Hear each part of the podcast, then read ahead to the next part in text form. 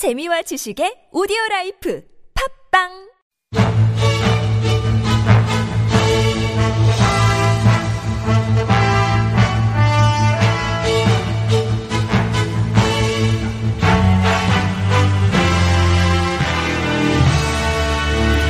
사건은 똑같아 보이는데 왜 이렇게 달라요? 알 듯 말 듯 복잡한 법, 핵심만 쏙쏙 뽑아서 확실하게 알려드립니다. 이정열의 로스쿨.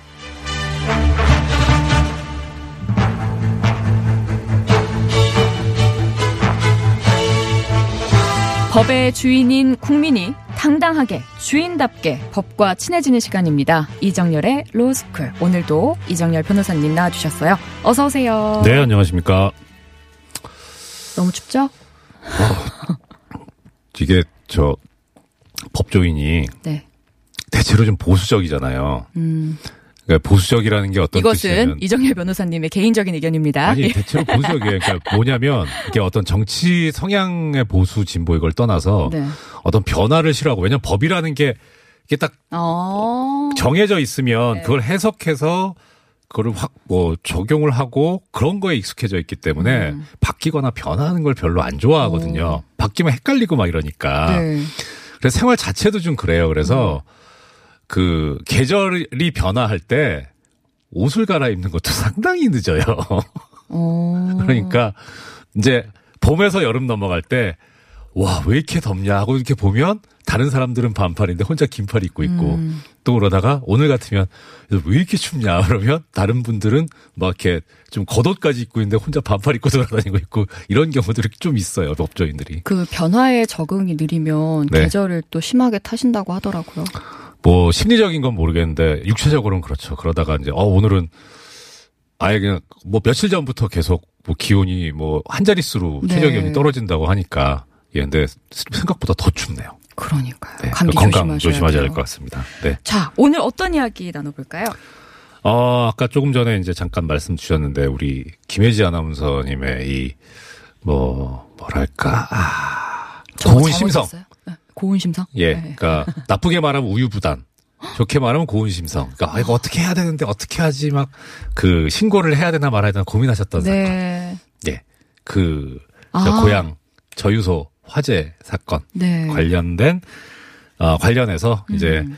어, 거기 나온 그 중실화라고 하는 걸로 처음에 뭐 구속영장을 청구하니만 신청하니만 이런 얘기가 있었잖아요. 네. 그래서 그뭐 중실화, 뭐 실화, 과실범, 뭐 불에 관련된 거 네, 범죄 거기에 대해서 뭐 이렇게 어, 시간이 되는 한도 내에서 말씀을 드려볼까 싶습니다.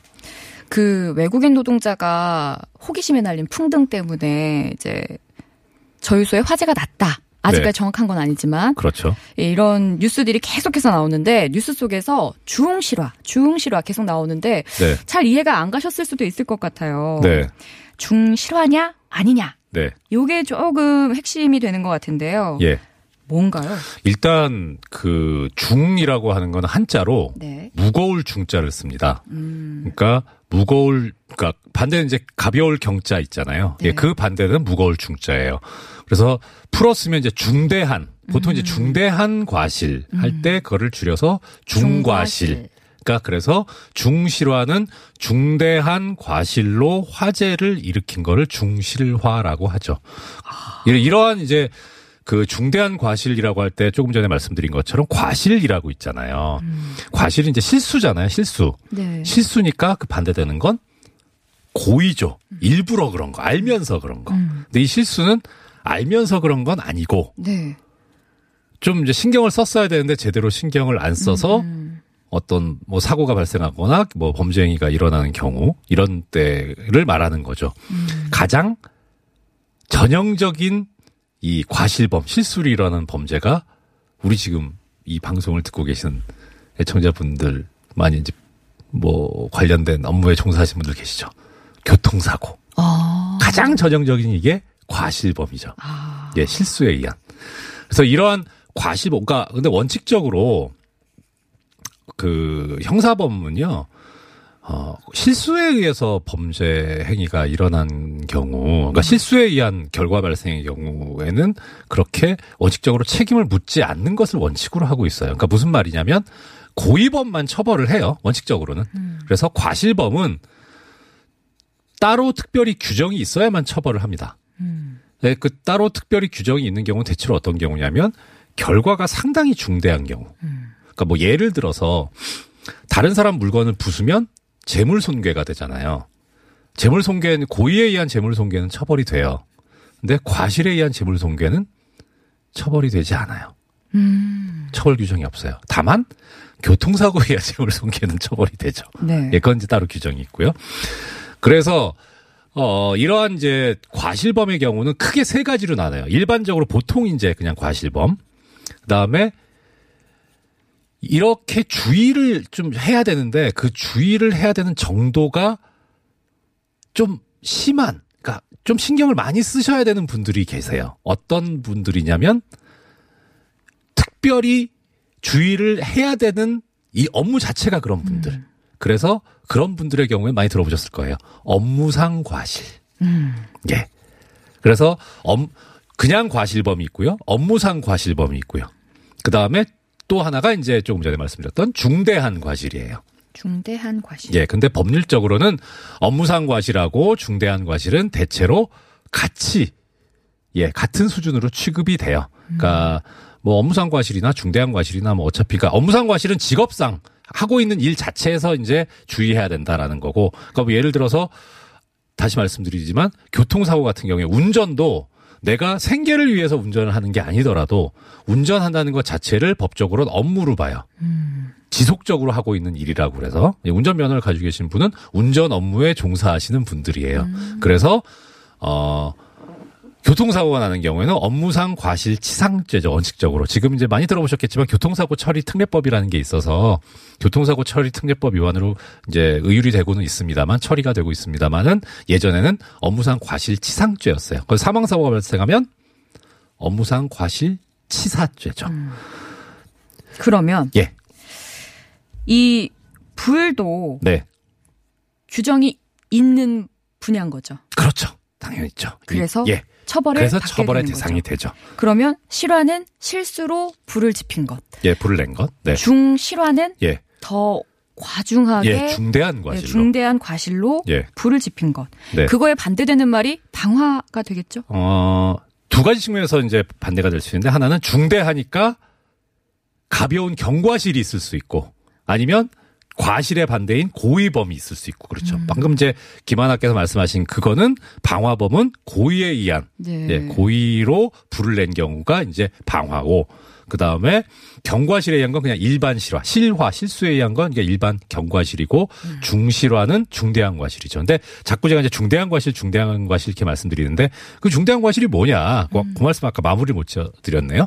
중대한 과실은 뭐냐면 그냥 일반적으로 주의를 하면은 막을 수 있었던 사고. 근데 그거를 주의를 하지 않았다라는 게 이제 과실범이라고 말씀드렸잖아요. 네. 근데 중대한 과실은 뭐냐면 너무너무 사소한 거라서 조금만 신경 썼으면 되는데 그 조금도 신경을 못 써가지고 그래서 야 이거 누가 봐도 야 이거 이, 이렇게 안 했어야 되는데 왜 이렇게 안 했냐. 음. 그건 어느 누가 봐도 그런 거 아니냐. 그거를 못 지켰을 경우엔 중대한 과실이라고 보는 거예요. 그래서 사실 이거를 말씀을 이렇게 드리지만 네. 외청자 여러분들께서 싹 들으시기에 그래 조금만 신경 썼으면 되는데 안 했으니까 중대한 과실 그건 이해는 하실 수 있어도 그 도대체 어떤 경우에 그런 거냐 솔직히 그건 저도 몰라요 그건 그때 그때 이제 사안에 따라서 보고 우리 사, 그 이제 우리 사회 통념이라고 하죠 우리 일반적으로 일반인들이 봤을 때 야, 그 조금만 신경 썼으면 되지 않냐 했을 때 네. 예, 그때 그걸 어겼을 경우에 어, 중대한 과실이 있다고 보는 거예요. 예를 들어서 판례에 나타난 경우를 보면요. 어, 뭐 이건 저는 이해하실 수 있을 것 같아요. 저기 한여름에 한여름에 이제 기온이 높았고 막 보면은 뭐 그 돼지가 뜨겁잖아요. 뭐 어디 저기 뭐 보면은 뭐 아스팔트 위에서 뭐 계란 프라이를 뭐 했네 어쩌네 정도로 네. 막 이렇게 달궈져 있어요.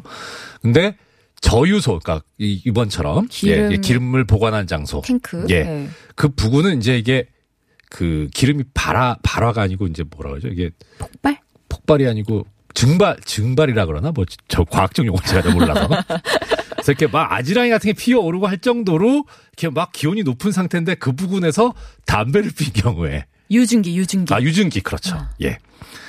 그 담배를 핀 경우에.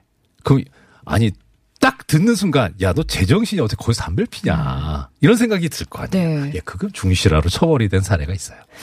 그래도 어찌됐든 간에 네. 상황 상황마다 그리고 네. 생각하기 나름의 어떤 이게 진짜 너무 복잡하고 어려운 거잖아요. 그렇죠. 이 중실화 혐의가 적용되려면 네.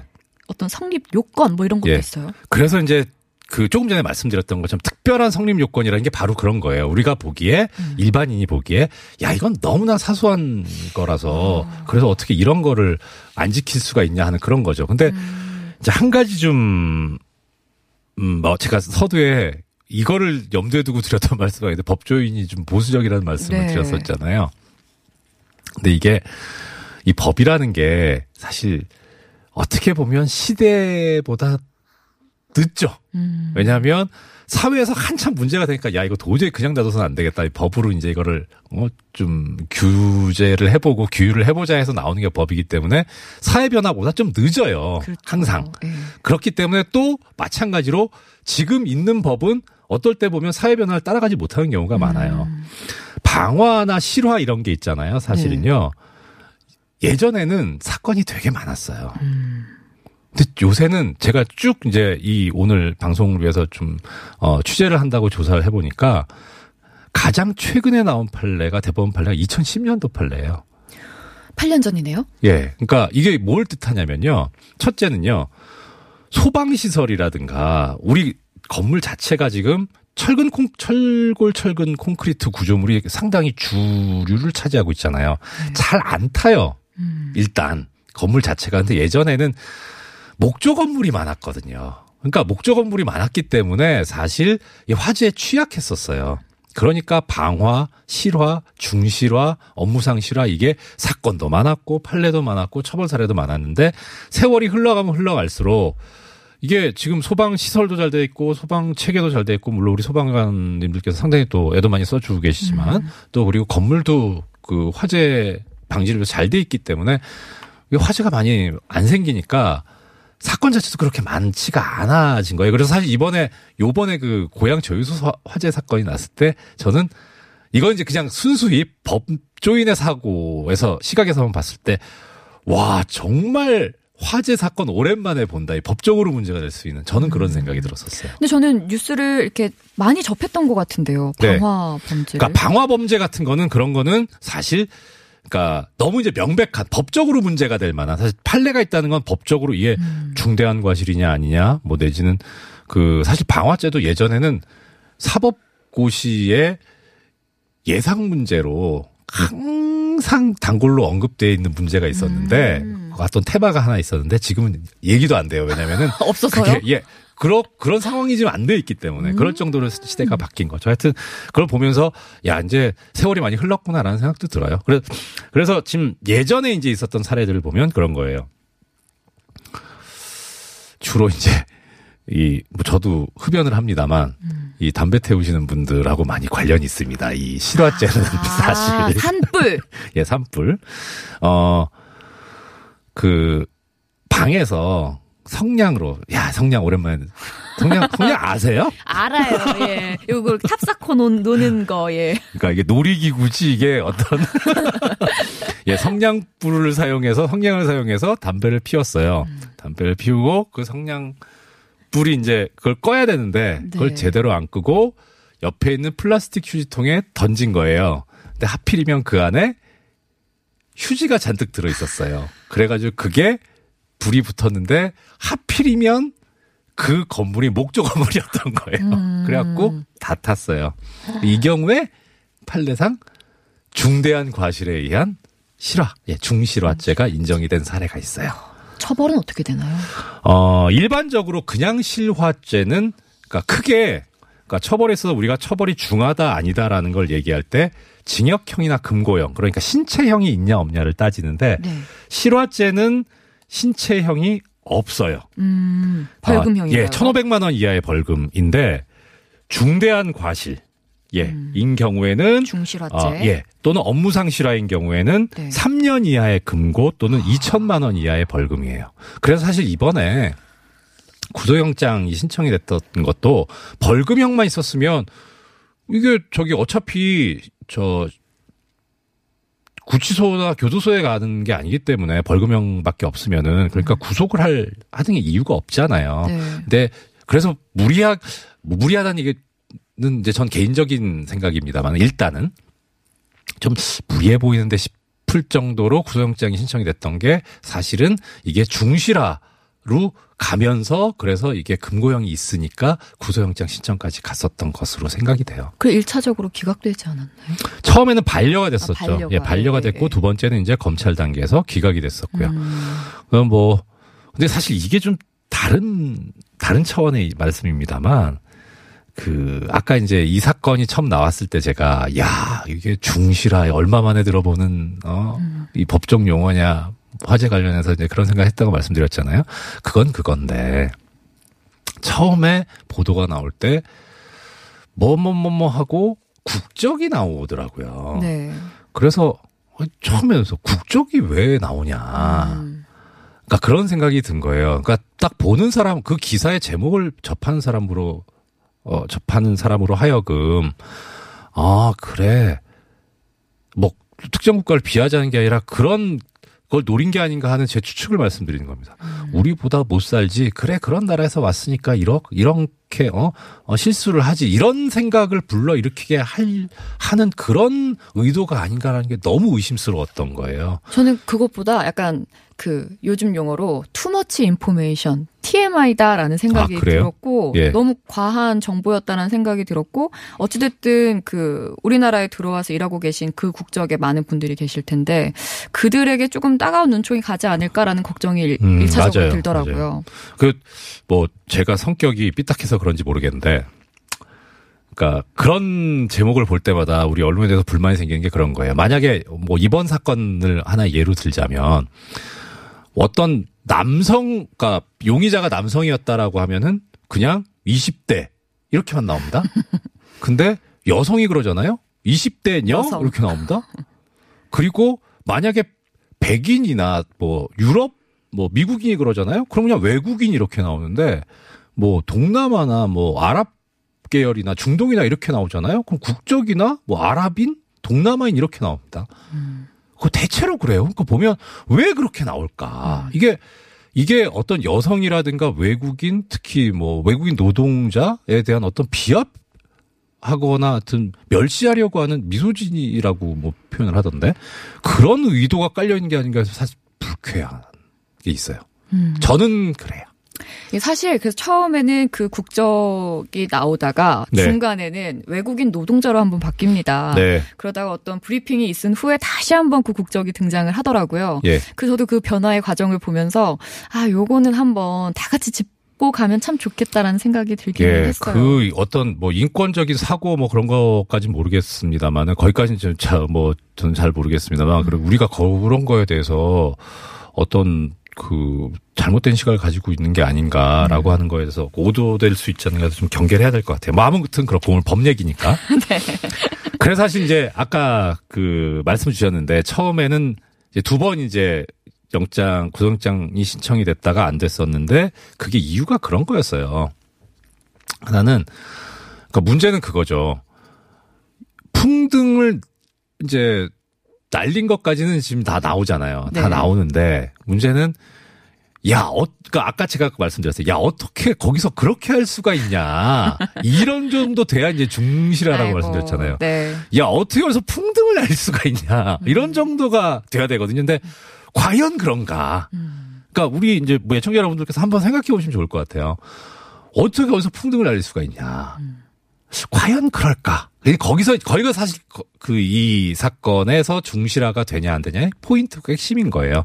근데 이제 경찰에서는 뭘 주의 깊게 봤냐면 얘기를 해서 그 자백을 받았다고 하는데 뭐냐면 그 부근에 저유소가 있다는 사실을 이분이 알고 있었다. 네, 맞아요. 예, 알고 있었기 때문에 이 부근에서 불을 붙여서 뭔가를 날리면 화재가 발생할 수 있다는 거를 거의 알 수 있었다. 쉽게 알 수 있었다. 그러니까 중대한 과실이다라고 이제 했었던 거고.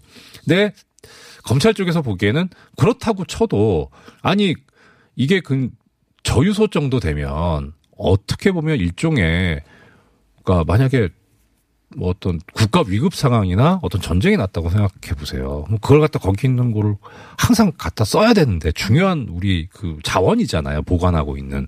근데 그게 풍등이 날라와서 불이 날 정도로 이 시설이 그렇게 허술하다? 야, 이거는 사실 쉽게 믿기지가 않는 거거든요. 물론 그럴 수도 있어요. 그러니까 일단은 그 외부에서 불씨가 날아와 와서 불이 붙을 정도로 그렇게 관리 상태 그렇게 돼 있는 정도인지 그리고 그런 정도까지도 일반인이 쉽게 알 수 있는 정도인지 그러니까 그거죠. 야 저기 있잖아. 저희가 관리가 허술해. 그래서 저기 부근에서 풍등 한번 어, 하면 난리잖아. 그러면 저 터지는 수가 있으니까 하지 마. 하면 안 돼. 이런 정도까지 우리가 쉽게 알 수 있었어야 이게 중대한 과실이지. 그거 아니고 저기 기름 탱크가 있는데 얘도 저딱 보니까 일단 뭐 어, 튼튼하게 만들어놨는데 주위에서 뭐 불 좀 피워도 괜찮지 않을까 이런 정도면 그만 아니라는 거죠.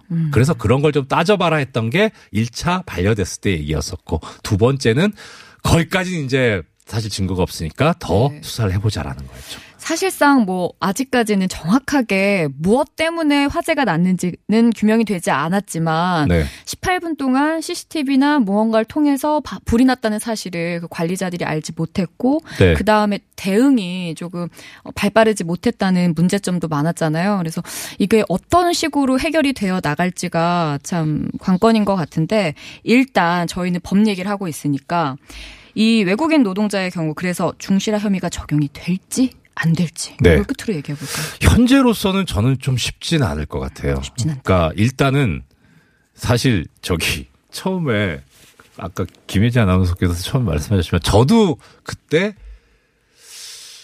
아 그때 그 부근에 있- 그 지나고 있었어요. 아, 일요일 네. 오전에 예, 저 오후에 저희 그날 저희 어머니 생신이어가지고 예. 그쪽 부근에 있었는데 까만 연기에서 저게 뭐지 뭐지 뭐 음. 하고 있었는데 사실 거기에 아 거기에 저유소라는 게 있어서 누가 저도 알지도 몰랐어요. 못했어요. 저 집에서 5분 거리인데 몰랐어요. 그래 아 그러세요? 예. 그러니까 우리도 모르는데 거기 부근에 그런 게 기름 탱크가 있으니까 그 근처에서 풍등 날리지 마라라고 하는 게 중대한 과실일까? 저는 그까지는 생각이 안 들어요. 그래서 이건 이제 뭐 좀 더 사실관계가 드러나고 수사가 진행돼야 되겠습니다만 일단 현재까지 나온 걸로 봐서는 중대한 과실이 인정되기는 아직까지는 좀 어렵지 않겠는가 하는 건 제 생각입니다. 네. 아마 많은 분들이 뉴스 보시면서 좀 궁금하셨던 부분일 것 같아요. 오늘 나눴던 이야기가 궁금증이 많이 해소가 되셨을 것 같고요. 다음 주에도 또 유익한 정보 기대하고 있겠습니다. 아 그 얘기 좀 하지 마시라니까. 감사합니다. 지금까지 이정열 변호사님이었습니다. 네 고맙습니다.